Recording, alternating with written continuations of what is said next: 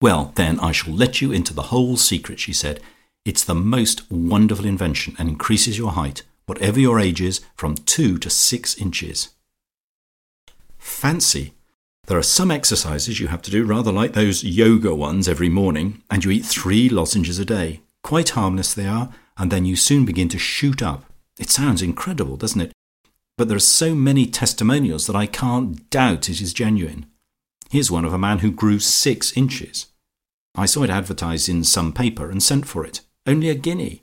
What fun when Robert begins to see that I am taller than he is! But now, not a word. Don't tell dear Lucia whatever you do.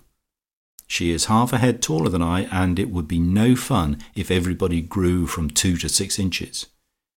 You may write for them, and I'll give you the address, but you must tell nobody. "Too wonderful," said Georgie. "I shall watch you. Here we are. Look, there's Perdita's flower. What a beauty!" It was not necessary to press the mermaid's tail, for Lucia had seen them from the music room, and they heard her high heels clacking over the polished floor of the hall. "Listen, no more need of high heels," said Mrs Quantock, "and I've got something else to tell you.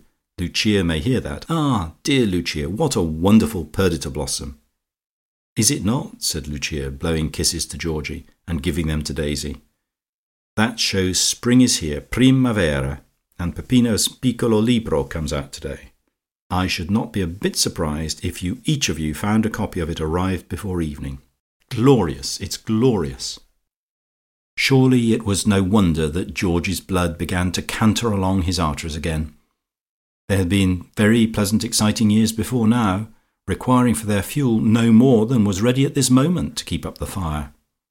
Mrs Quantock was on tiptoe, so to speak, to increase her height. Peppino was just delivered of a second of these vellum volumes with seals and tapes outside.